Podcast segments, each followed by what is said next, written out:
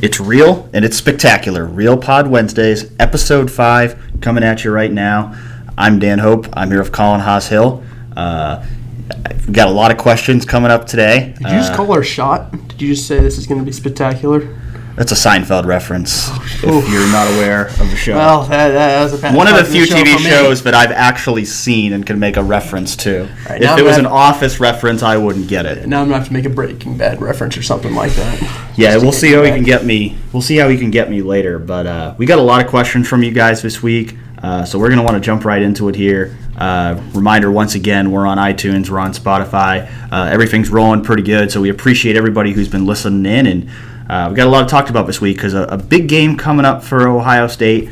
Uh, not such a big game this past week uh, as Ohio State played Miami, uh, a game that was supposed to be a blowout, and it was a blowout. So we won't spend too much time uh, talking about the game itself. But regardless of who the opponent is, I think 76 to five is pretty impressive. Yeah, no, I mean, you go through that first quarter, and I know that when we talked after the game, you said there was a, that you had a feeling that once they turned it on, they would start to roll. And like, sure, I it's not like I ever thought that they were even going to come close to losing. Like, I'm not psychotic, but at the same time, there was a moment there where I was like, oh, are they only going to win?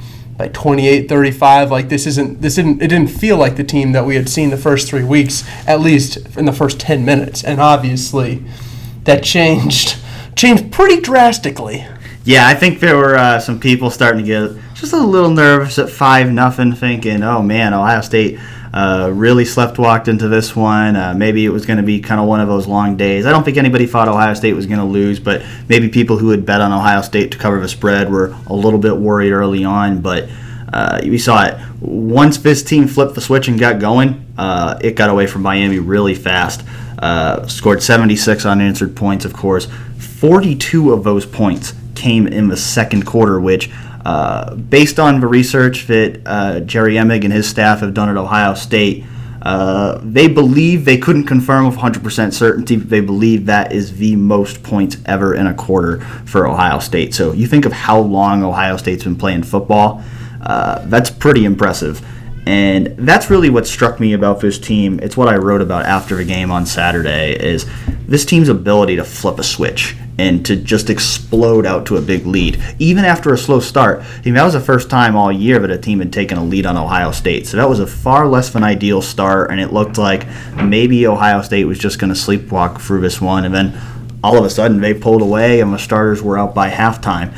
And it's in all three phases of the game. I think when you see 42 points on the scoreboard for a quarter, you think, oh, wow, the offense is really explosive. And, and it is. But the big reason why that happened was because the defense forced free turnovers and Sevyn Banks blocked a punt. And as a result, the offense got the ball past midfield uh, on four of those six touchdown drives. So just a really impressive quarter there in all phases of the game that took care of business, allowed Ohio State to put its backups in for the second half and, and rest up for a bigger game this week. Yeah, this team's I guess quote unquote explosion is really is really interesting because if you think about last year, like there were explosive playmakers, you could name them. I mean, there was Terry McLaurin, there was Parris Campbell who could take anything and, and run it can run like a four three. You had Johnnie Dixon. All four of the all three of those guys ran sub four fours.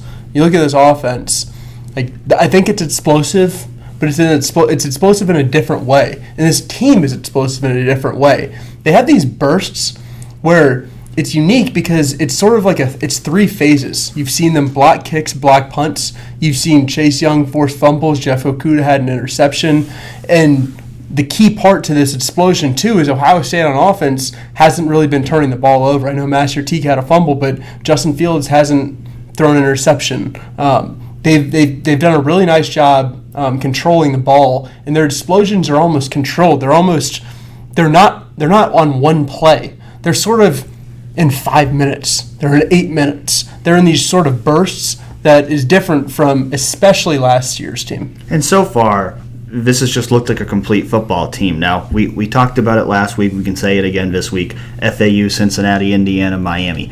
Uh, Ohio State hasn't played a team that's close to comparable talent. I think there's going to be a step up this week in Nebraska, and we'll talk about Nebraska in a little bit. But uh, Nebraska coach Scott Frost said it himself when he was asked about Ohio State on Monday. He said, There's no doubt in my mind that this Ohio State team is better than last year's team. And uh, I had a couple people in my mentions on Twitter asking, "Is he taking a shot at Urban Meyer?" No, I think he's just being honest, and I agree with him. I, I even though Ohio State hasn't played a top team yet, there really isn't any doubt in my mind that this team is better than last year.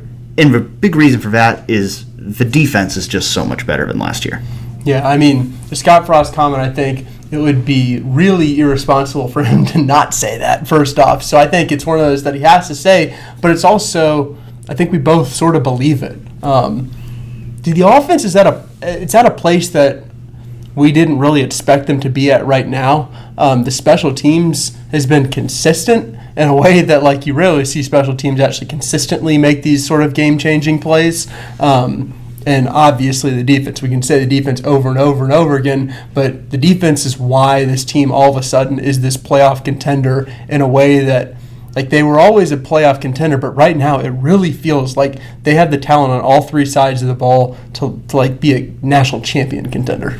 This defense has allowed just one touchdown in the last three games, and that touchdown came on a trick play against Indiana. Uh, this defense has been dominant. Um, and, and you think about what this defense was last year.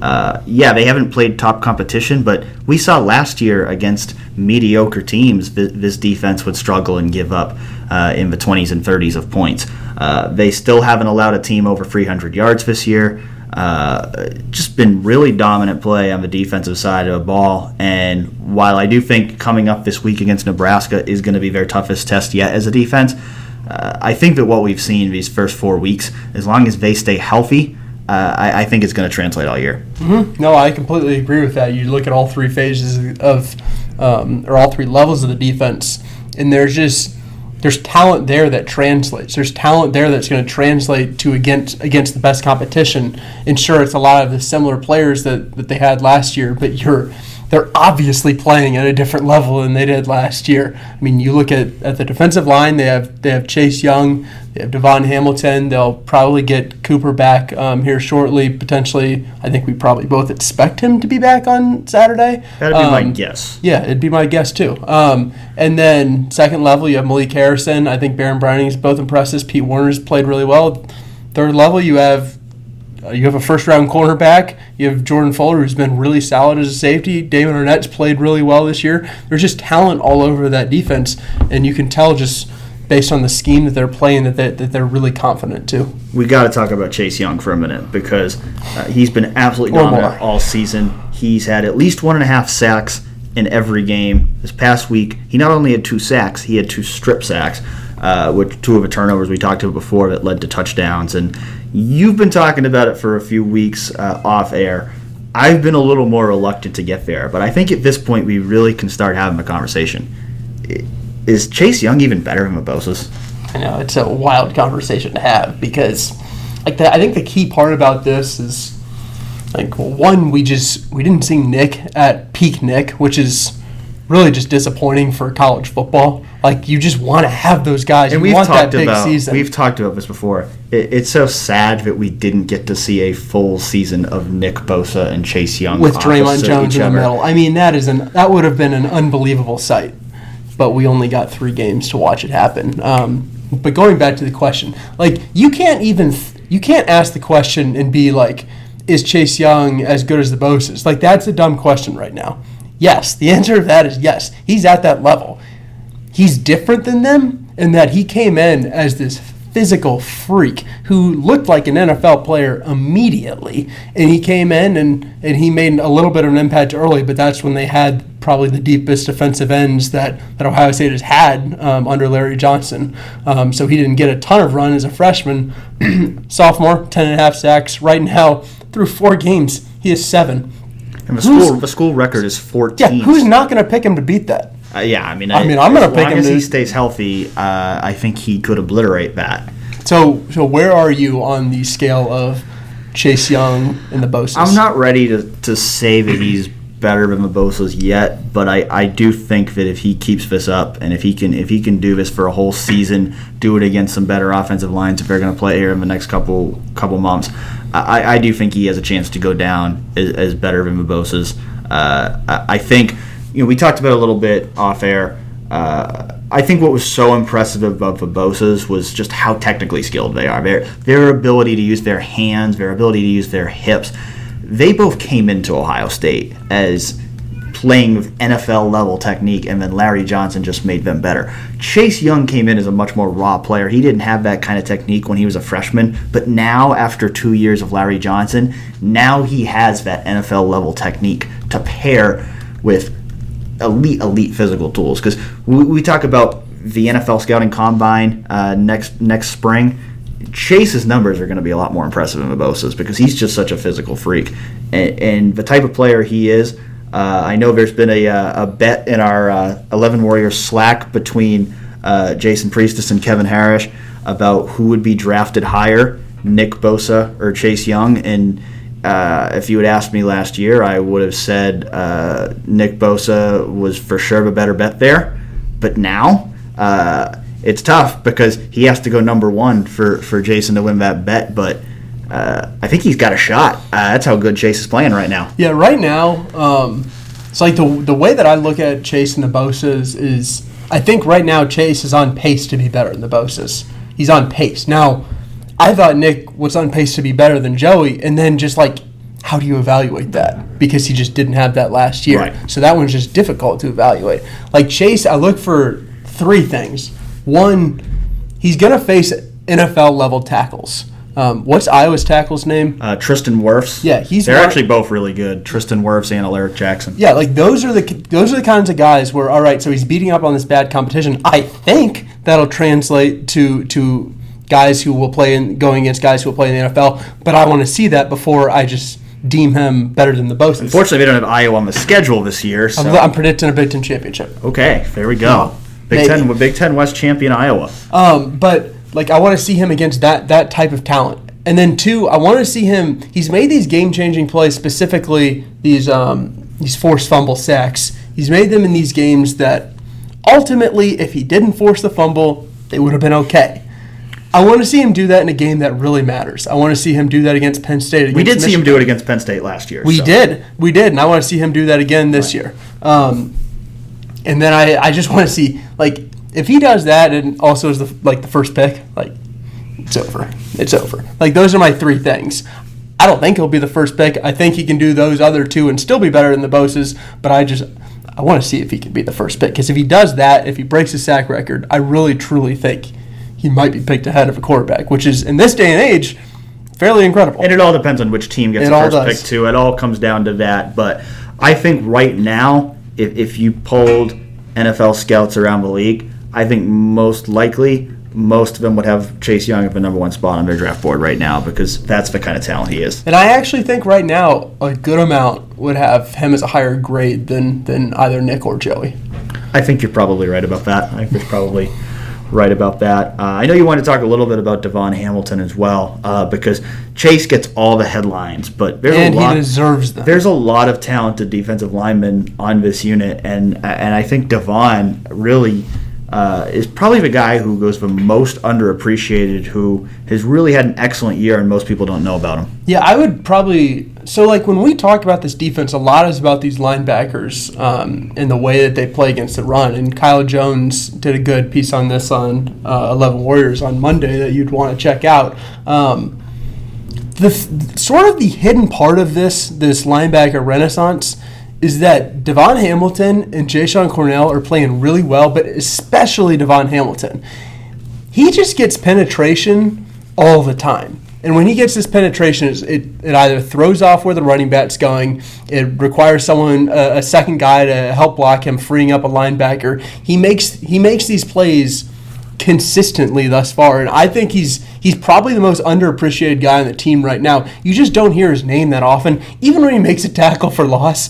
Usually, there's like two or three guys that are also like end up piling on, so you're not just you don't just get this sole shot of Davon, but just watch him on a few plays. I just he's he's fascinating to watch because he's clearly this big hulking guy who's 6'4", 310, 315. Yet in the offseason, he's also in better shape right now. Um, and he said that coming into the season and sort of shown that. I think he's playing with a better motor. He's playing um, in play. He's he's just getting more penetration than he ever has before, and that's been a big key to this defense.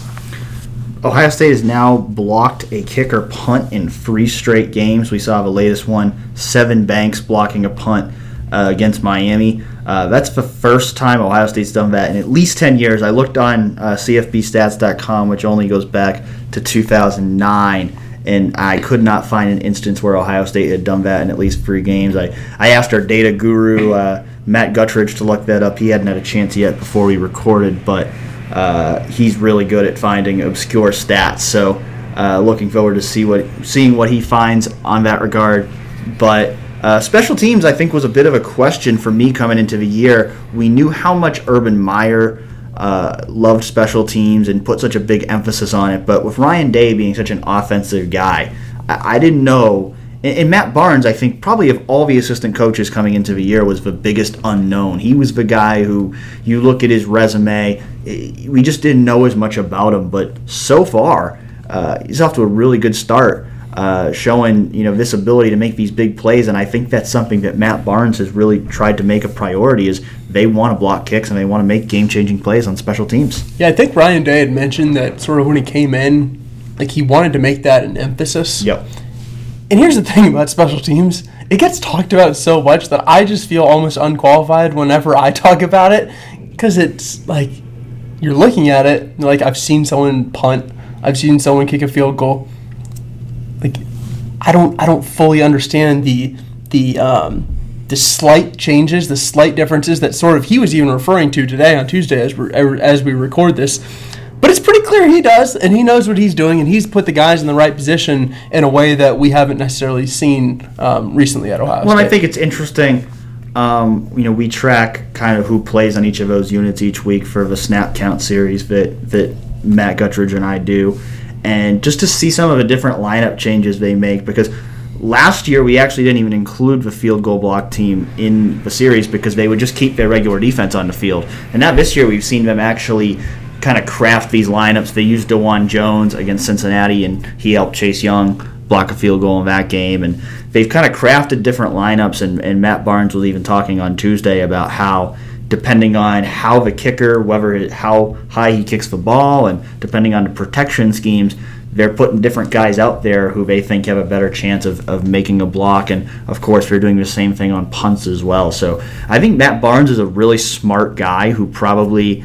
Uh, hasn't gotten enough love yet uh, compared to Jeff Hafley and Greg Mattison and Al Washington, but uh, I, I, think he's doing a really good job on special teams. I think all indications are that you know he he's somebody who uh, is having a very positive impact on his coaching staff as well. Yeah, and the one thing to, to note about that is like when you talk to Matt Barnes in interviews, it's about special teams. Like, sure, he's the assistant secondary coach, so he's coaching them too but it really feels like a lot of his brain power is going to that. Whereas like Urban, sure, Urban talked a lot about special teams. That was a big that was a big thing of importance to him. But at the same time, the in and outs of it, like a head coach cannot be designing a specific punt block for the Miami game. And that's what I think is different this year is you have a guy who's his primary job is special teams, whereas even in the past, like you had a Kerry Coombs or a Taver Johnson, like these were their secondary jobs. And I think it's you're seeing the impact of someone whose primary job is special teams. And the thing about it is when, when I, I've talked to Matt Barnes a few times now and, and I realized that he really knows what he's talking about with special teams because I, I found a lot of times in the past when you ask coaches about special teams, it's usually a lot of very basic answers, very generic stuff. When you ask Matt about it, he, he gets more into the strategy of it, and you can tell that there is a lot of thought and a lot a lot of game planning going into special teams. And I do, I think that's because that's his primary job. He is helping Jeff Hafley with the secondary, and I do think a significant amount of time is going to work with the secondary. But his primary job is special teams coordinator, and and I I think as good as Urban Meyer was in special teams, and, and, special teams were typically a strength with Urban Meyer, they were typically a strength with Jim Tressel. But I think having a position coach who's really focused on special teams as the primary function of their job. I, I think there's some definite value in that because I think he's, like you said, I think he's allowed he's able to put more time into game planning for special teams than a head coach with all their responsibility possibly can. Yeah, it's it's very different in just the way that, that they approach it. Urban Meyer's approach to special teams was was almost like as a motivational tool, whereas Matt Barnes is using it strategically. And I think both can work, but it's different. While we're on the topic of special teams, Garrett Wilson, he had a spectacular catch on on Saturday. Uh, really ridiculous catch. Uh, you could say that the defender got mossed on that play, uh, and we knew. Who are you? We knew he had those elite ball skills uh, coming in, but I think what impressed me more about Garrett Wilson on Saturday was his 52-yard punt return. Uh, the first 50-plus yard punt return from an Ohio State player since 2014, and honestly, I didn't know that Garrett had that kind of agility and speed that he showed on that play. I knew he had the elite ball skills, but seeing him return that punt, I know it was just against Miami in the second half, but I kind of think that he should be getting more opportunities there because yeah. because we haven't seen an explosive punt return like that from Ohio State in a long time, and he seems to have a lot of upside. He's looked smooth doing it. That, that's probably the best way to describe it. He just looked smooth out there, and so I think there's it's interesting because right now, like Demario McCall and um, KJ Hill have been sort of their two main returners. Mostly Demario. Mostly Demario. Um, well, they both have five, um, but um, Demario's been out there more of a even if KJ's returned as many punts. I think I, if they trust Demario to to uh, to hold on to the ball, and it seems like they have, I think Demario is just as good as an option as as, as Garrett Wilson. Um, I like Garrett Wilson better as a returner than than KJ Hill. Um, because I haven't really seen that explosion from KJ in any of the returns that we've seen the past few years. Now I'm not gonna like Garrett. Garrett doesn't have this Jameson Williams speed that I know that we're gonna talk a little bit about but that that smoothness and like what he did, like you said, hasn't been done in years. And sure, it was against Miami, Ohio, but Ohio State plays teams like Miami, Ohio every single year. There are there are opportunities for this. So like I'm I'm not immediately saying, all right, Garrett Wilson has to be the punt returner. Uh, but I, I think I think Garrett Wilson should get uh, maybe a few more opportunities there. I still think Demario McCall as the returner is really intriguing to me. Yeah, I'd agree. I'd agree with all of that. You mentioned Jameson Williams. I want to talk about him as well. Uh, I mean, just seeing the play that he made, uh, caught about a 10 yard pass from Gunnar Hoak, turns downfield, and he just shot out of a cannon. I mean, he had three or four Miami guys trying to chase him, and he just straight ran away from them. Uh, he's probably the fastest wide receiver on the team. And I think the question there is should he be in the rotation more? Because uh, he, he's definitely impressed his coaches. Uh, I think there's a lot of upside there. Of course, the rotation's deep. They've, they've got KJ Hill, they've got Chris Olave, they've got Binjimen Victor, they've got Austin Mack. Those guys are their top four receivers. That's not changing. Garrett Wilson, he's kind of a fifth guy right now, but he's going to work. He's going to be in that same group of those guys. He's working his way up to that. But we've seen it. This team use six receivers in the past. I don't know if they're ever going to quite do that this year because I don't think they quite have that second H behind KJ Hill, and they're using that more for two tight end sets. But if there's another receiver at this point who I think should be in the rotation more, I would go with Jameson Williams. We, have seen Jaylen Harris get in there a little bit. We've seen Jaelen Gill get in there a little bit, but neither of those guys have done anything at this point. Right now, if, if I was going to put another receiver on the field in a big game like the one coming up this Saturday, other than those five, my next guy in line would be Jameson Williams. Yeah, I don't even know if that's really much of a question at, at this point after seeing him have one explosive play. Because the interesting thing, and, and sort of the thing that, that I find intriguing about Ryan Day's offense is he sort of likes different types of players. He likes to have different types of players on the field, different options. He's different because, like you said, he's he's faster than any other wide receiver they have. Like I think their wideouts are fine. I think they're solid. Um, I think some of them have impressed me more than I thought. I'm looking at Ben Victor when I say that. But no one is sort of the Parris Campbell on this team. They don't have that guy. And while Jameson isn't going to be that as a freshman, he adds that dimension. He ha- he adds that part. And I'm not sure if there are maybe a few like certain plays that maybe you can get him in the game and you get him into open field. I think there are ways to do that. I don't expect him to have a major part in this offense, but I think that like giving the ball once or twice a game is not going to hurt anybody. I mean, you you get him the ball, and just like Parris, it could go for 80. Yeah, and and Ryan Day has already said he he basically said he's not going to redshirt this year, uh, all along with Garrett Wilson, uh, Zach Harrison, Harry Miller, Craig Young, Marcus Crowley. Those guys have all played in four games.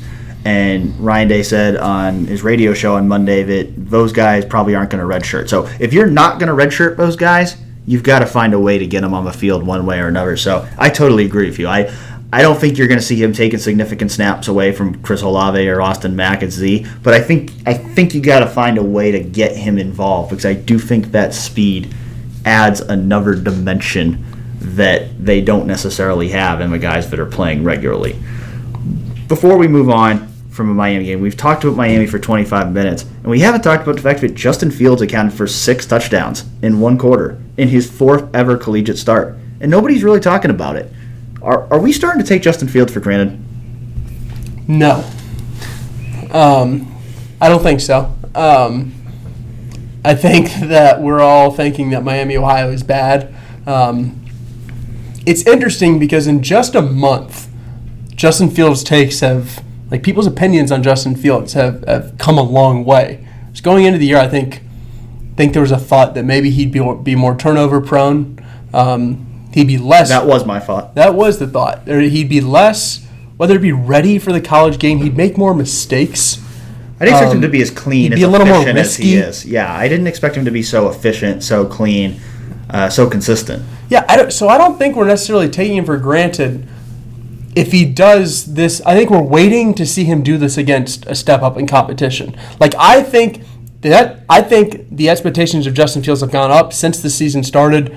But I think if he has six, is- if he has six touchdowns this week against Nebraska, Yeah, he's, that's what I'm talking He's going to be in the about. Heisman conversation. Yes, yeah, and, and he's already sort of wedged his way in just a little bit, but that's I think what we're, what we're all waiting for. Like, all right, you've done it against this competition. Can you do it against the next step? So no, I don't think anyone's taking it for granted quite yet. It could come eventually, but but no, not right now. That's my take. Let's go ahead and talk a little bit about Nebraska uh, because uh, I think we both agree this is the toughest test of the year to date for Ohio State. Nebraska hasn't lived up to the hype. They lost to Colorado. They didn't lead until the fourth quarter of this past week against Illinois. Uh, and, and I'll admit, I thought coming into the year I was buying the Nebraska hype. I thought best team in the Big Ten West, and I actually said on our first podcast of the year, I said I thought Ohio State would go 11 and one, and I said if you put a gun to my head and you made me pick which game they would lose, I picked this game. I, I said I thought they would lose to Nebraska. Now I'm not going to pick that anymore because Nebraska hasn't played as well as I thought they would, and Ohio State has played a lot better than I thought they would. But that still doesn't change the fact that this is the toughest test of the year to date. Ryan Day said on Tuesday that this is by far the most talented team the Buckeyes have played. And I agree because, and a lot of that just has to do with who Ohio State has played FAU, Cincinnati, Indiana, Miami. Uh, I don't know if this Nebraska team is great. They've been underwhelming to me. But I think, especially in terms of the defense that we talked about for Ohio State and this offense that they're going to face this week, Adrian Martinez at quarterback. Maurice Washington, Dedrick Mills are a couple good running backs. J.D. Spielman, he had 200 yards against Ohio State a couple years ago. He's a really good receiver. And then Wan'Dale Robinson, he just had a breakout game against Illinois, and he drew a Rondale Moore comparison from Ryan Day today. So I think, especially for Ohio State's defense, I think this is by far the biggest test that they'll face yet this year. Yep, this is that's by that's that is the most interesting part of this game to me, and it's pure one thing, just speed. Like last year, Ohio State's defense looked slow at times um, at all three levels, really, especially at the second level, especially linebackers. And while I think it would be hard to say that they that for anyone to say that they ha- they aren't drastically improved, we haven't seen them against a team that's really fast. And I think Nebraska. I don't think Nebraska will be the fastest team that they play against, but it will absolutely be a step up in speed. And that's what I want to see. I want to see can these linebackers cover from side to side. Um, how are they going to deal with with Wan'Dale Robinson um, and his speed? I mean, you you think about Rondale Moore. People are going to have nightmares about Rondale Moore for like a decade. Next time they face Purdue, there's only going to be one thing that everyone brings up. It's Rondale Moore. Um, I want to see. I want to see this defense can can it match the speed? Can it match the speed? Yeah, and, and And these guys are are legit. All, all those guys that I just named off, those guys could all play at Ohio State right now. Yep. We, we could not say that against just about anybody that they've played in the past four weeks. Really, I mean, really, on both sides of the ball for either team, there were not many players on their first four opponents of the year who we would have said would, would step right in and play a lot at Ohio State right now. All those guys that I just named could have. Adrian, Adrian Martinez, uh, I know Ari Wasserman of The Athletic just wrote about it uh, on Monday. I mean, Adrian Martinez could have been Ohio State's starting quarterback this year if, if things had turned out a little differently. Ohio State, Ryan Day said on Tuesday they came very close to offering Adrian Martinez. They ended up taking Matthew Baldwin instead, but uh, he's a really good quarterback. Wan'Dale Robinson's a guy that Ohio State recruited. Maurice Washington, they didn't offer him, but they did recruit him a little bit. Uh, these are these are good players, and I think it's going to be I think Ohio State's defense is going to hold its own because I, I, I think they are so much better than last year that I don't see them uh, getting gashed. But this is a significant step up. Uh, I do think Nebraska is going to be able to make some plays. It's just going to be a matter of limiting that and, and not allowing them to string plays together. Yeah, Ohio State's defense has been great thus far. It is by far their biggest test. What do like when you're looking at the other side of the ball? What what stands out? Yeah, I mean, I think Nebraska's defense. Nobody's going to say Nebraska's defense is great, but I also think that a lot of people are just going to go into this game and say Nebraska's defense is awful. I don't necessarily think that's true. I mean, looking at their stats, uh, they've allowed more than a yard less per play this year than they did last year. Uh, so this defense has gotten better. Uh, you look at the Colorado game, for, for example, they actually played really well on defense for most of the game, and then at the end of the game, uh, they got tired. Uh, they played a lot of defensive plays in that game, and, and they kind of ran out of steam at the end. And now, granted, if that happens against Ohio State, they're going to be in big trouble. But uh, you know, you even look at the Illinois game this past week; they gave up 38 points, but a big reason for that was because they turned the ball over a lot. Because I, I, they didn't give up that many yards for for giving up 38 points. Uh, so you, you look at them statistically, uh, they've, they've played, I think they're in the top 10 or 15 in defensive plays played this year. So that allows teams to accumulate some yards against them, accumulate some points against them. Uh, but I don't think they're a bad defense. I still think when you look at the defenses Ohio State has played, uh, probably like Cincinnati. I'd say they're probably about of the same level as a Cincinnati. And granted, Ohio State scored 42 points against Cincinnati, so I think Ohio State is certainly capable of scoring into the 40s or even into 50s against this defense. But I don't think it's going to be a walk in the park that people necessarily think it's going to be. I think Ohio State, in order to have the kind of success that it's capable of having against this defense, is going to have to execute well is going to have to play well, and especially going on the road. I, I still think this is going to be a tougher test for, for Justin Fields and for this offense than they've had in the first four games. Yeah, it's interesting because going into the year, I the exact same idea about Nebraska as you. Sort of was interested in seeing what Scott Frost could do in the second year, and they're three and one, but they're not. They're not the three and one that I thought that they might be. They're not the four and zero that I thought that they might be. Um, I, I just feel I'm not gonna lie. I feel very confident in the Buckeyes. Like I know that you're also gonna pick Ohio State, but the way that Ohio State has played in all three phases of the game, I don't see Ohio State losing this game. And I this I can't wait for this to be replayed. Um, but I I just can't. I just can't. I think Ohio State has too much talent. I like. I, I've just I've really liked the way that their defense has played lately. That and I know this is going to be a big test. But I think they're going to pass this test. And I think the on the offense, I think Ohio State's offense, I think you're right, Nebraska's defense isn't as good. But the way that Justin Fields has played recently, and especially J.K. Dobbins behind this offensive line, I'm just I'm gonna pick Ohio State to win handily. I we, we can talk about this game. The spread's 17 and a half. Yeah. You're picking them to cover? I will absolutely pick them to cover. Yeah, I'll pick them to win by 25-30. Yeah, I my score prediction for the game will have Ohio State covering. Would I bet on Ohio State to cover 17 and a half with my own money? I wouldn't because uh, I'm not that confident going into this game. Uh, just because I do think this is a step up. I do think this is still a dangerous game, especially if Nebraska can cut down on some of the issues it's had with turnovers and with issues in the kicking game. I, I still think this is a dangerous game. I, I don't think it's a lock for Ohio State to win, but would I bet against Ohio State in this game? Would I bet against Ohio State in this game with 17 and a half points? No, I wouldn't. I I, I think it's more likely that Ohio State covers than they don't. Uh, and I, I my my guess for this game, uh, I I think Nebraska is going to score somewhere in the 20s range. I think Ohio State's going to score somewhere in the 40s range. So. Uh, I could see this game being anything from a 14 point game uh, to a 28 point game. None if nothing in that range would surprise me. I do think it's going to be Ohio State's most competitive game of the year, but I do think if Ohio State comes out and plays up to its ability, plays the way it's been playing so far this year, I, I do think they will win fairly comfortably. Yeah, I think there are two things that, that maybe could lead to either like some sort of shocking loss or it being way closer than we think. Like on on Ohio State's defense, if it turns out that this defense, sure, it impressed in the first four weeks, but it's just not as fast as we thought it was. Um, there are more holes in the secondary than we than we think that there than we thought that there were. Um, I think that could lead to to to potentially disastrous outcome, but I'm not. I'm certainly not going to pick that. And the other side, some, some one of these days Justin Fields is going to make like four mistakes in a game. He just hasn't yet. He's played it really safe. Um, he's he's been better about not taking not taking many hits the last game or two. He hasn't thrown an interception. He hasn't really come close to throwing an interception. One of these games that's going to happen, and we'll see how he responds. And if it's this game, that could that could lead to it being closer than, than I think it will be.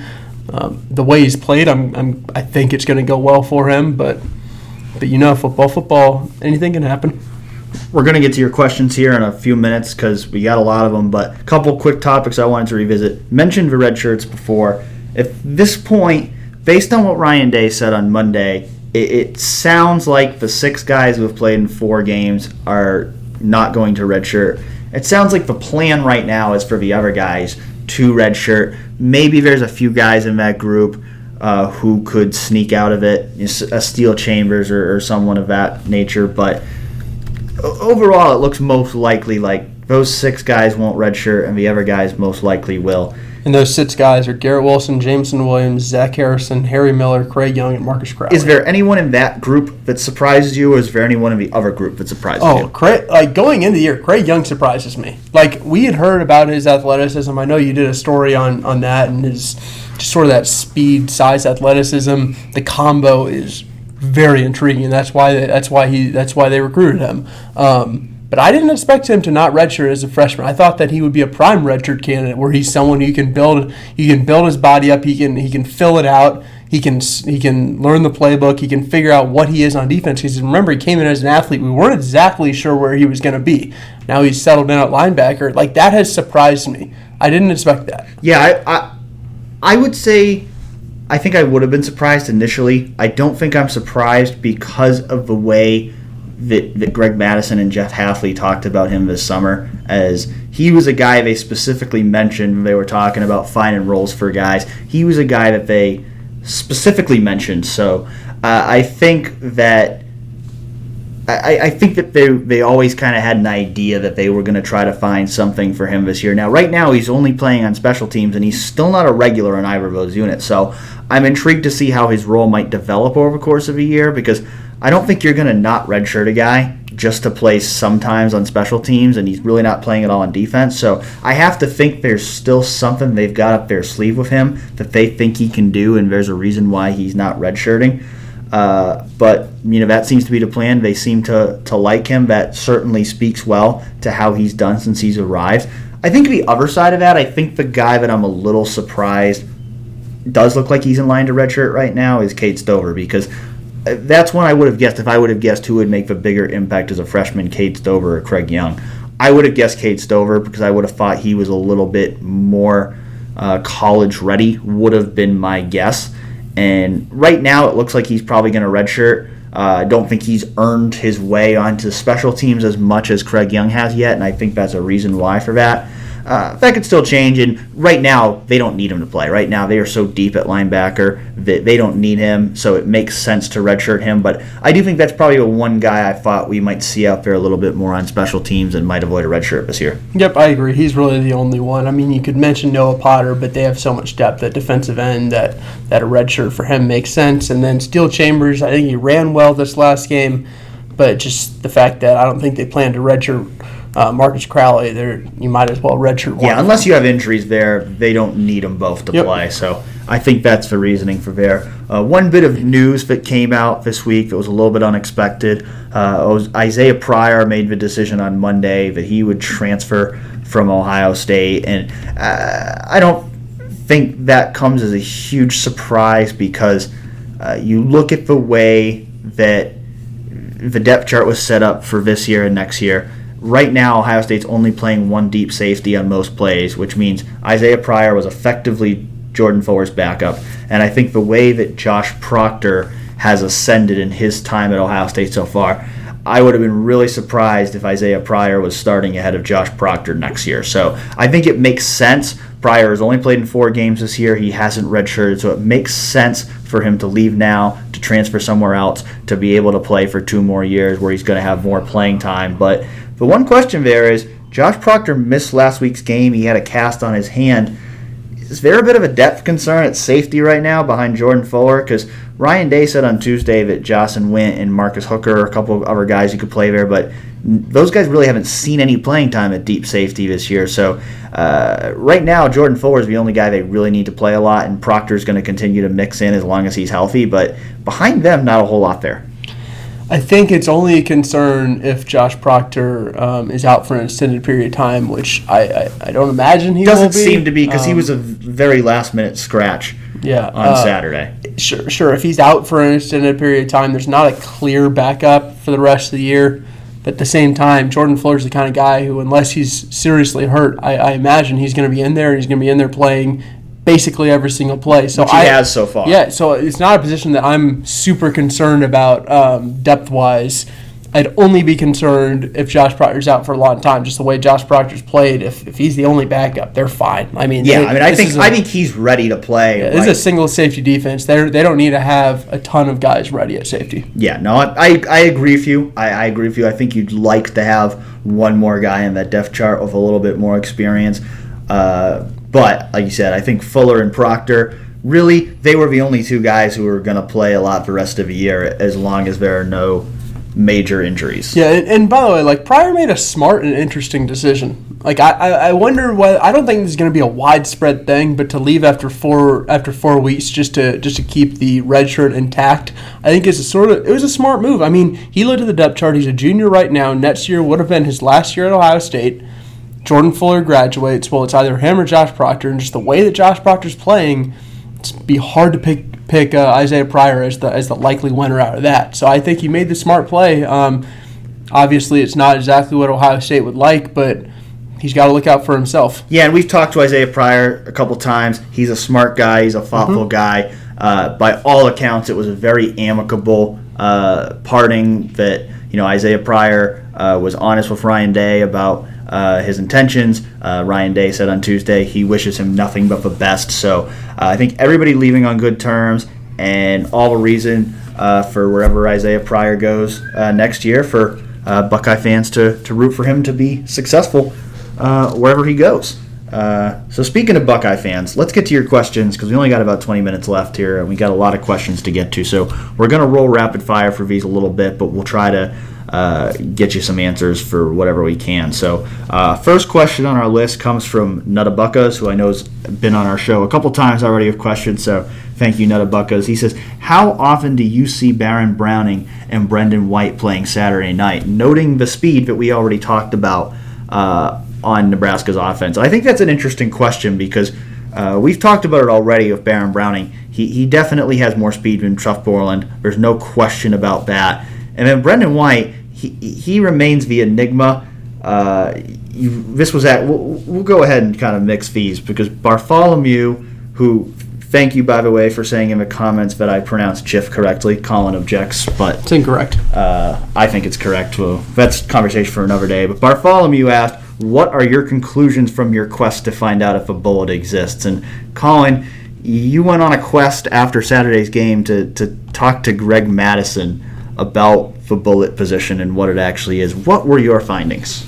He was, it's interesting because I walked up to him and like I had asked you earlier in the week, like, listen, I know we hear about the bullet all the time. The bullet has a great name.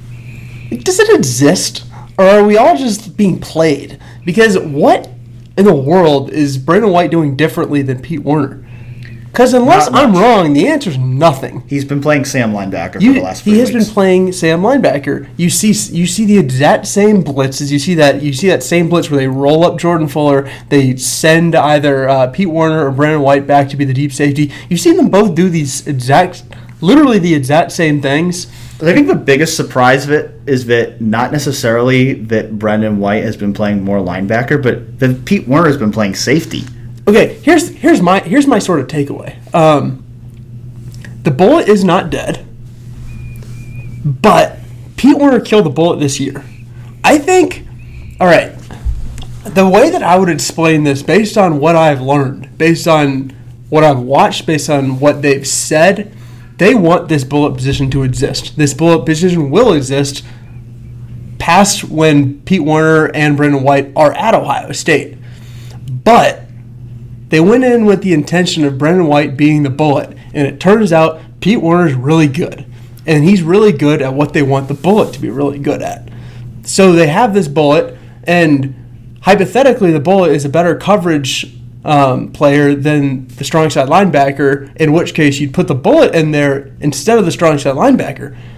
But I sort of think that they like Pete Werner as in coverage better than the better than Brendon White. And I think too, Ryan Day said it on Tuesday that he was asked about safeties, but I think it applies to a bullet too because of kind of the mixes between these positions. That the new defensive positions that Ohio State has, they're going to start recruiting to those positions now. So a guy like Court Williams, who's currently committed uh, for Ohio State's class of 2020, he's being recruited to play bullet. So I, I- I think the type of linebackers, the type of safeties, the type of hybrids they recruit going forward might lead to a little bit more of a distinguished bullet. But I think you're right. I think right now it's just the reality is right now they trust Pete Werner more than they trust Brendon White. Now, to get back to the original question, I do think there's a chance we see Brendon White more on Saturday. I mean, just watch last year's tape in Nebraska. That was Brendon White's breakout game. Uh, he he had like 13 tackles against Nebraska in a game he didn't even start last year. So he he certainly knows something about playing that team.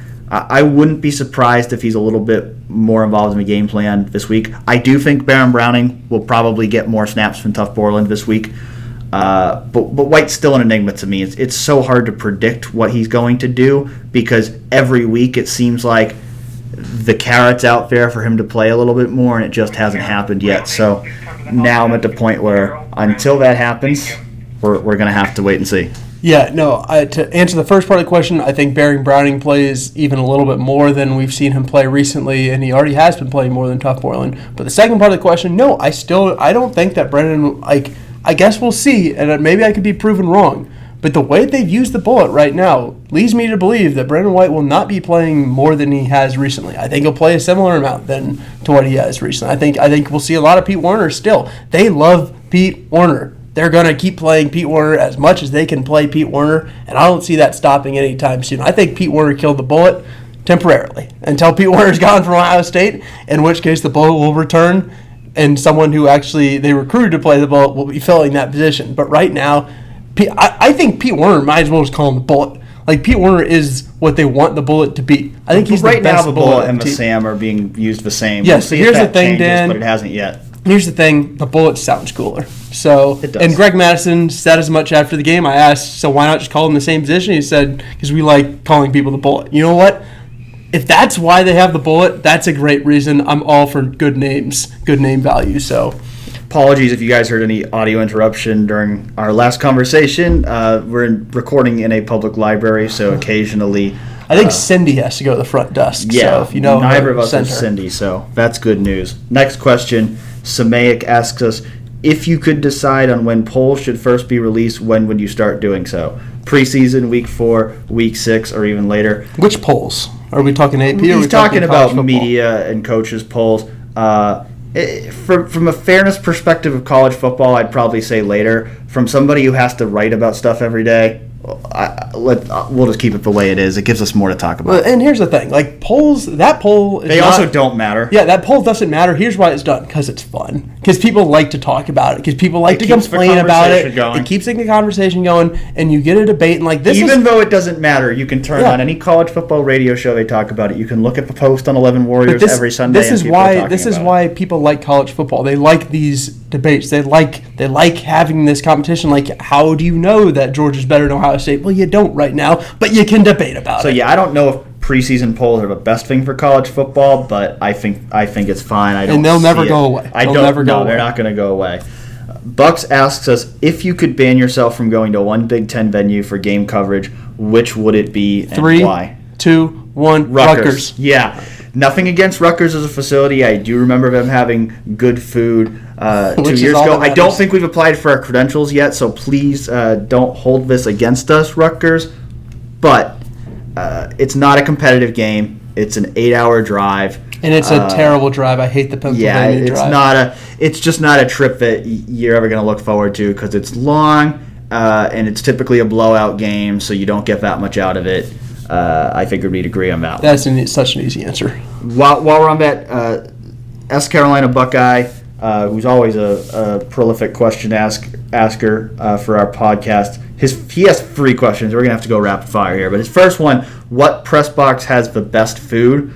Uh, I'll go with Penn State. I remember being really good. Uh, they're Yeah, it's a good also they're also the worst press box just in terms of everything else because it's very cramped. The angles aren't very good. Uh, it shakes constantly. Uh, but food, uh, in terms of Big Ten, I, Yeah. I I've been to some other places.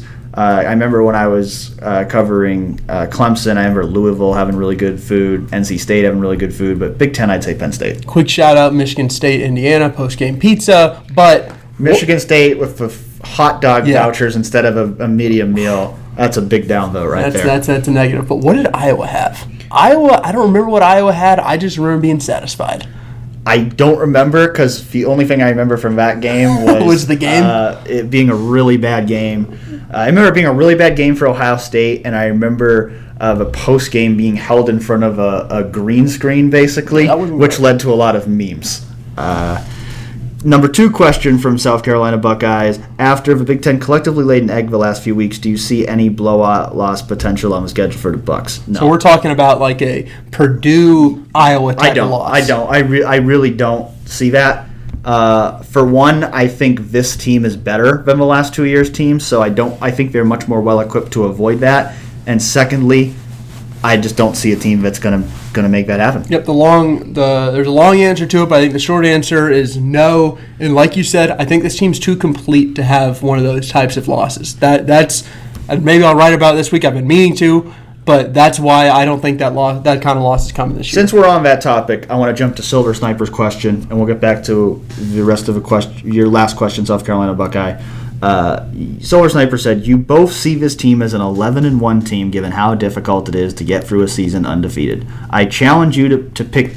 I challenge you to pick who you believe that loss would most likely come from." That's a good challenge because I'll be honest with you, I don't have a great answer to that question. It's a- it is a great question. On paper, I will say this: on paper, Ohio State should go 12 and 0, and the games that I thought were going to be most dangerous coming into the year don't look as dangerous anymore. Nebraska was one of them. Northwestern. Uh, I thought Hunter Johnson was going to be good. He's been horrible. So I think if Ohio State's defense keeps playing the way they've played, I think they could probably shut out Northwestern. I thought that game at Iowa Purdue potential. I don't see it anymore. Uh, I thought Michigan they, they Michigan might have another chance. yeah, Michigan. Uh, What the way they played against Wisconsin uh, was not impressive, and, and right now I'd feel pretty good about Ohio State in that game. Wisconsin's probably the toughest team on the schedule now, the way they've been playing. But Ohio State does get them at home, so I, I, I think that's probably the toughest competition. Uh, but when you look at you got Michigan State at home, Wisconsin at home, Penn State at home. Uh, those are all games I'd be more concerned about if they were playing against them on the road. So uh, I do think those are losable games. My answer is they have eight more games to go, Uh, I think Rutgers is the only one that's an absolute lock. I think the other ones, but there's a little bit of potential for all of them. So, do I think it's more likely than not that Ohio State is going to lose one of those games? My answer to that is still yes, because I think it's really hard to go 12 and 0. But is there any one game that I'm going to single out and say I think Ohio State will lose this game? No, I can't. So so don't pick, but like which one is the most likely loss? Like I know you're not going to pick them to lose this game, but which one is there any that stand out in that regard? I'm gonna say, I'm gonna say Wisconsin right now. Yeah, that's a reasonable answer. Here's my little secret.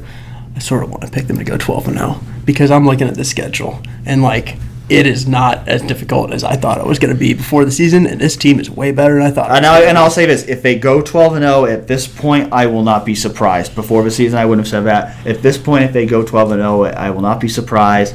I'm just not ready to say it yet because I do know how tough it is to go 12 and oh. 0. I'm I'm so confident against uh, about the Wisconsin game for Ohio State. I know that that's going to be a huge game, but but I really I.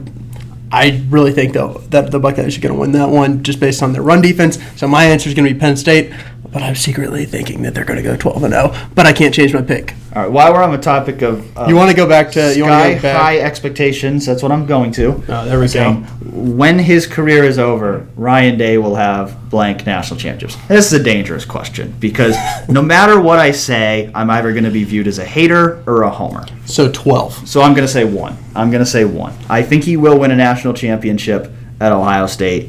Uh, do I do I think he's Urban won one? Like it's like do I yeah, do I think he's capable of winning multiple? Absolutely. Do I necessarily think it's going to happen? It's really hard to win national championships in college football. Like you said, Urban only won one. Jim Tressel only won one. So and, and there's a lot of potential. for like me to predict after four games when he hasn't really beaten anybody yet that he's going to win multiple national championships, I don't know, but I'm ready to go out on that limb. and like the Ryan Day thing, like I, I, I He could go to I the think NFL. He could go to the NFL. Like like if he if he is awesome in college, like that possibility is always out there. Um, I'll pick him to win one too. I think he'll win one. Um, I do. I, I, I, feel good saying I think he will win a national championship do I. I think he is that level of coach. I think he can lead Ohio State to a national championship. and I and I think it comes within like three or four. years. I think it becomes think within three or four. very years. realistic. Because he, he has he has realistic. great talent talent on this team, um, and sort of all of its classes.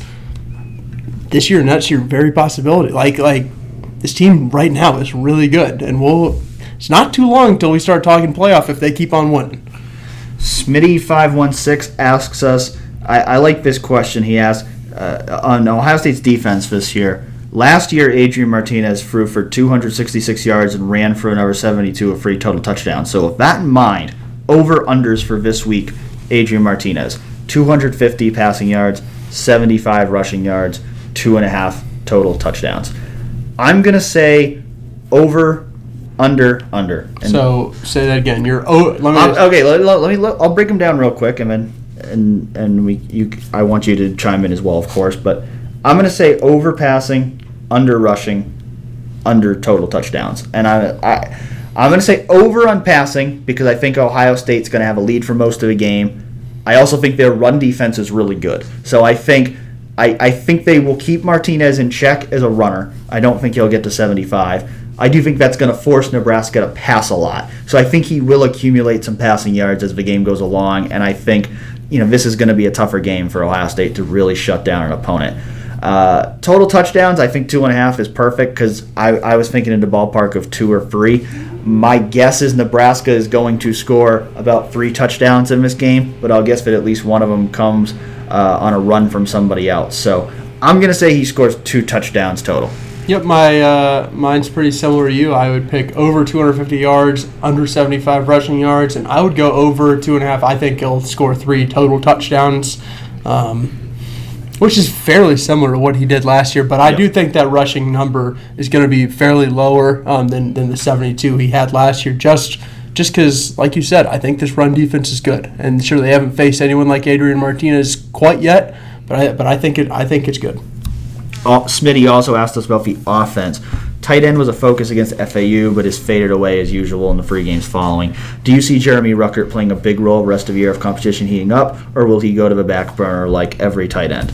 Um, And as he says, let the record show, he's not complaining because the game plan has been quite yeah, successful. I mean, I, I, I, here's the thing. I just I don't think they're going to force it. I think if if I think I could see him having one or two big games where they go against a defense that they think is vulnerable to the tight end, and so they will use him more. But they're not going to force it. With Chris Olave, with KJ Hill, with Binjimen Victor, with Austin Mack, with Garrett Wilson, you add in guys like Jameson Williams. They have so many weapons that they're just not going to force it to anybody. They are going to go with what works best each week. There might be a week or two where it sets up well for Jeremy Ruckert to have a big game, but do I think he's going to ever start having five catches a game? No, I don't see that happening. Completely agree. This has been the whole theme of, of Ryan Day. Is he's going to take what's given to him and then try and take advantage of it. So they're not going to force it.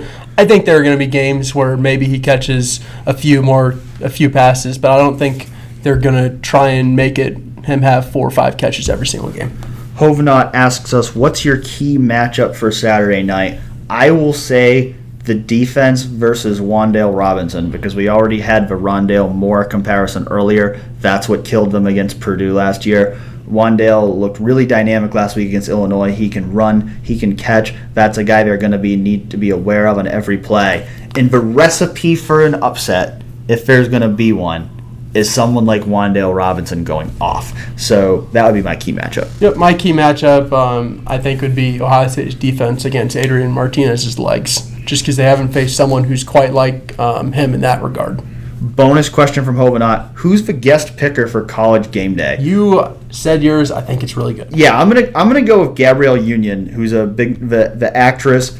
Uh, for those who are not familiar with her, she's a big Nebraska fan. Uh, her and her husband Dwyane Wade uh, often go to a lot of Nebraska games. I imagine they will be there for this game, so I'm gonna go with Gabrielle Union. That's that's my guess on that one. It's such a good answer. I don't even have a good one. I'll just I, I was just joking. I'll I'll pick Tim Miles. Tim Miles would be so great on College Game Day. If only he was still Yes. there.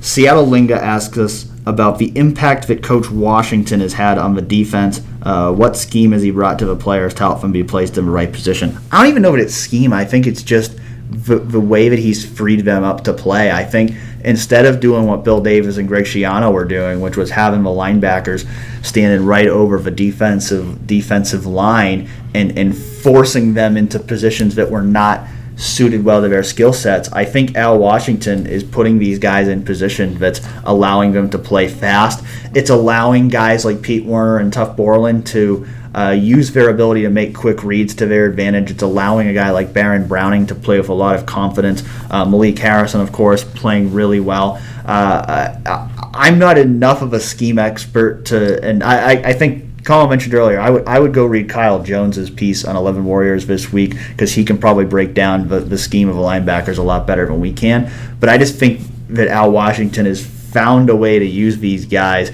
that allows them to play up their ability that the previous coaches just weren't doing. Yeah, I, I wouldn't call what they were doing last year robotic, but I think that right now they're just playing more instinctually. I think I think you see them, and when they see it's a run, they, they sprint up to the line of scrimmage. They're, they're way better at getting off blocks than they were last year. I just think I think he's allowing them to play faster, more instinctually, fewer reads, and I think like it's less schematic and way more just that.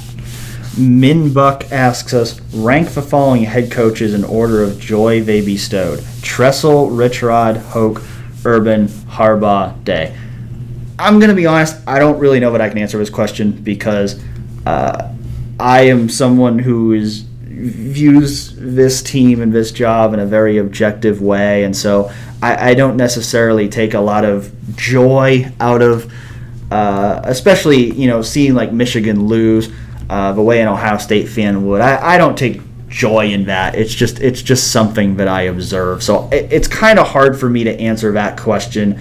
Uh, I, I think that's a question that uh, is much better posed to somebody who, who views the game as a fan than as an objective observer, as I try to be. Yeah, I think it, I think Eleven Warriors is set up in a way where, rightly, I think a lot of people assume that everybody here is fans, but there are. And I think there are writers at Eleven Warriors who could probably give a great answer to that question. I, in fact, I know. Yeah. I think you should ask Johnny that. yeah, for the, Eleven. Dubcast. I think he could give you a great answer.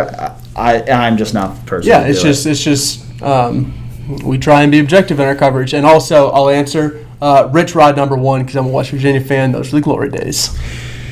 Right on cue, OSU Bias asks us a question uh, about Uh, like many young quarterbacks, Justin Fields defaults to bailing backwards rather than stepping up into pocket. If I'm Nebraska, I bring heavy A gap pressure and play press man and force him to throw in tight windows. If they take that approach, how do the Buckeyes respond? Put on your offensive coordinator hat, Dan. Yeah, that's that's a tough one. Um, you know, I, I think first of all, uh, going on the road, playing in Nebraska, one of the first things they're going to do, no matter how Nebraska tries to play them, is they're going to try to establish the run. They're going to try to get J.K. Dobbins going, uh, and they're going to try to force Nebraska to play the run, which should allow open things up in the passing game uh, for Justin Fields. But uh, I think that's a good observation. Uh, I do think that one of the one of the things we haven't seen from Justin Fields is having to force those throws into tight windows, having to make a ton of tough throws under pressure. Uh, so I do think that's something that's going to happen at some point. Uh, I don't know if it'll be this week. I, I, think Nebraska will probably find some ways to challenge them. I don't know if they're a good enough defense to consistently keep Ohio State's receivers covered and consistently break through with pressure. Uh, but if they're able to do that, it's going to be very interesting to watch. Yeah, it's one of those things. I can't tell you how they're going to counteract heavy A gap pressure and playing press. I, am unfortunate. If I knew that, uh, maybe I'd be better at my job. But unfortunately, I'm I'm not. Um, it we try a, to we try to admit what we don't yeah, know. and I don't know that. But the one thing I do know is Ryan Ryan Day has helped out Justin Fields in a giant manner this year. He Justin Fields is not making a ton of tough throws. He just isn't. Um, and you can't really hold that against him. He's taking what's given to him and he's making the best of it. If any defense, no matter how they do it, forces him to make tough throws, I'd be interested to see what happens because we just haven't seen that yet. And I'm not 100% sure how you do that, how you would get him to force balls. And I'm not even sure I'm if sure you would actually force, want him to necessarily. Yes, which would be interesting to see how they uh, how they respond. Um, I would want like I want to I want to see someone do that just to see how they respond. I'll say this: Colin and I don't have the schematic knowledge to, to counteract that, but I think Ryan Day and Mike Yurcich probably do. So I think they're probably going to be they're probably seeing the same things as you. They're probably going to anticipate that at some point, and they're probably going to have a game plan in place uh, to respond to it. So. Uh, I, I think that's a better question for them. They're not going to tell you the answer because they're not going to want you to know. Uh, they don't want Nebraska to know. But uh, I'm sure as the season progresses, we're, we're going to have to see Justin Fields do some things that he hasn't done yet. Mm-hmm. Uh, 47 Hawk, who describes himself as a longtime reader, new commenter. Thank you for uh, chiming in and asking us a question this week. He says, "Does KJ Hill break the catch record this season? Do you see his role increasing as the Buckeyes hit the meat of their schedule?" Yes and yes. I think that he will break the catch record. I do think his role increases as the Buckeyes hit the meat of their schedule. I think he's always been a guy. If you watch the past couple years, he's been that guy that when they're in a real close game and they need they need that big third down conversion. They need somebody to make that clutch play. He's been that guy that they've gone to time and time again. So I, I think when we get into some tougher games here uh, in October and November, I do think there are going to be bigger games for KJ Hill. I think there's going to be you know more of those intermediate throws to KJ Hill that we've come accustomed to seeing, and I, I do think that he will break the catch record this season. Yeah, I actually didn't look this up offhand um, before before answering this question, but but I imagine his snap count is um, right now are it is lower. the highest of the team. I, I think believe. it's, it, but I think I imagine they're lower than they just the average was last Correct. year. Um, so I think just in general he'll have more snaps. Um, he's at 15 right now. He had to, he, he needed to get 47 this year. I think so he's on pace. Tie, he's on pace. He'll need to step it up just a little bit, just to give him a little bit of ease at the end of the year. Um, but yeah, no, I think I think you had the analysis correct on, on, on him getting a little bit more of an increased role, and yes, he'll break the catch record. Gin and Juice, who's asking us a question for a second week in a row because I can't forget your username, says if the Buckeyes offense comes out flat in the first quarter, what does Ryan Day do? Resort to proven reliable play calls and establish the line scrimmage of a run game, or open up the playbook, mixing in horizontal passing with vertical play action pass? Well, like I said, I think they're going to establish the run. Uh, period. I think that's something they're going to try to do uh, right away, early and often in this game. Uh, we, we, we've seen quite a bit of play action, I think, already this year. So I think that's something that's going to continue to be a big part of this offense. Uh, the one thing we really haven't seen that we saw a lot last year were a lot of the crossers. Uh, some of the stuff over the middle. Uh, I think that's another thing with Fields that we really haven't seen him do a lot of yet. So we're going to have to see if they grow more comfortable with those kind of plays with him as he gains more and more experience. But uh, you know, I, I think that you know they've just got to have a good plan in place. They've got to have you know plan B and plan C. Ryan Day always talks about we don't script plays, we have openers. So they don't go into a game going this is what we're going to run first drive, second drive, third drive. They kind of like to feel it out. And uh, this is this is going to be one of those games where they're probably going to have to be ready to have a couple tricks up their sleeves. I mean, watching the film from this last week's game, they were as vanilla as they could possibly be. They were basically in their base packages all the time. Really didn't do anything outside the box. Uh, but I think this week they're definitely going to have some more tricks up their sleeve. Yeah, Ryan Day's approach to, to game planning, just in general, I think is interesting. I don't think to him there is such a thing as opening up the playbook. I think that they sort of they go into each game having a really comprehensive game plan, knowing plays that they are going to Yeah, want to run. buckets that they use, and they kind of pick from each bucket uh, in terms plays. of which plays. And I, yeah, I, I don't, I don't think they they've looked at it like, okay, we're only using forty percent of the playbook right now, and now we're going to open it up to fifty. I think it's just Yeah. what do they think works best in each situation each week. Yeah, so I think they have a comprehensive game plan. They have a lot of plays that maybe they think that are going to work against a specific team, and if they show you something different, then they'll go deeper into it and grab some stuff out of that quote unquote bucket. Um, so I that's just not one of the things that I ever really worry about. I know that that's something that maybe fans think about a lot, but for Ryan Day, I've never really looked at him and been really thinking about or, or thinking that people should be concerned about his game plan and are they going to be too conservative? Are they not going? He has shown a, just a honestly a really impressive ability to respond, and you saw that from the defensive coaching staff this past week, which I know I think is the uh, last problem or is the last question.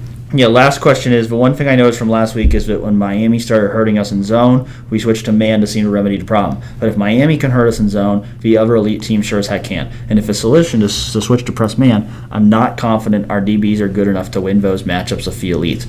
Should we be worried? Well, first of That's all, That's from Earthwood. yeah, first of all, I, I I don't think anybody should read too much into what happened in the first quarter against Miami because I think, I, just watching warm ups of that game, I think Ohio State did sleepwalk into that game. I don't think they came in with the same level of intensity that they did in their first three games of the year. And I think after going down 5 nothing, they woke up and realized, okay, we got to turn on the Jets a little bit. We got to play a little harder. And they dominated the rest of the game. So I don't read too much into that. Now, uh, you know, I, I think I think they're going to continue to mix zone and man all year long. I think there's going to be games where they go heavy in man because they think that's what works best. I think there's going to be games where they go heavy in zone because they think that works best, and and they're going to kind of look at that situation each week. But you know, in terms of are the DBs good enough to win those matchups? I think they probably are. I think the DBs are really good. Uh, I, I, you know, I think Damon Arnette and and Shaun Wade uh, were probably a couple guys who who had some struggles with the scheme last year, but I think those guys have gotten a lot better with another year of development, a year of coaching from Jeff Hafley. So, can they rely on press man constantly? No, but uh, do I think that these defensive backs are good enough uh, to hold their own? Uh, I think they probably are. Yeah, I think that's a really astute observation by Earthwood. It is because it is. um, he's right to an extent. Like if Miami forces you to change your coverage, then how can then how can Michigan not force you to change your coverage? Which is not Nebraska, I mean, Nebraska's why can't Nebraska offense. force you? I think I think that is a good point. Um, I think I think they sure that I think they slept. I think they sleepwalked a little bit.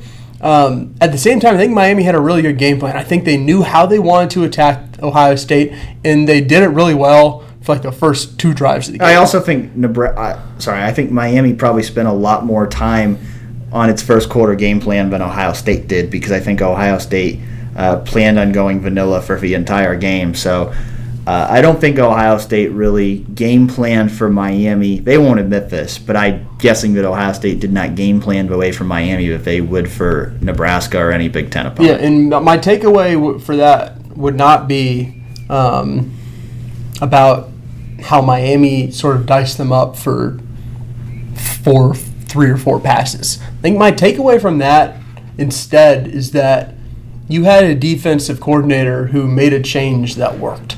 Um, which we did not see last year. which we didn't see last year. And I think it's really important that that this defense can play both. Um, they're they're confident playing both, and it's not just straight just cover three or man. There, I'm sure it gets more intricate than that, but those are just the base the base level terms. Um, I think this defense's strength and the coverage strength is that it can flip flop. It can flip flop between them, and I think there are times where they'll line up other team will think they're man, they're playing zone that play. I think that they can go in and out, in and out, and that is a big strength of this defense that we just haven't seen a ton. So, like, sure, um, I, good offenses are always going to score points against good defenses. It's very hard to keep good offenses out of the end zone for the entire game. But I think this defense's strength, especially in the secondary, is that it can flop between them. And this isn't like last year, which is one of the things that Isaiah Pryor taught me when they were designing these specific defenses for specific teams every single week. And to, to me, it just felt like it got confusing to them. That's not what's happening this week or this year. I think they liked being versatile. They like being able to go back and forth. So, sure, not great that Miami got three, four, five good passes against them, but should be a pretty good sign that they switched and it worked. All right, we've kept you guys for over an hour and 15 minutes, so we got to get out of here. Uh, thank you all for your questions.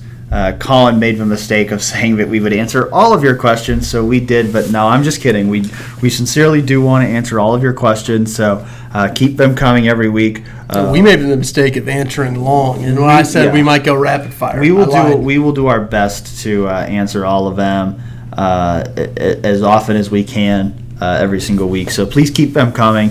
Uh, we appreciate all of you for listening. Uh, please continue to listen. Please continue to send us your feedback. Uh, and we'll catch you next week after uh, a big game against Nebraska. Uh, another big one coming up next week against Michigan State. So we're going to have plenty to talk about uh, on another episode of Real Pod Wednesdays. Uh, thank you for listening in.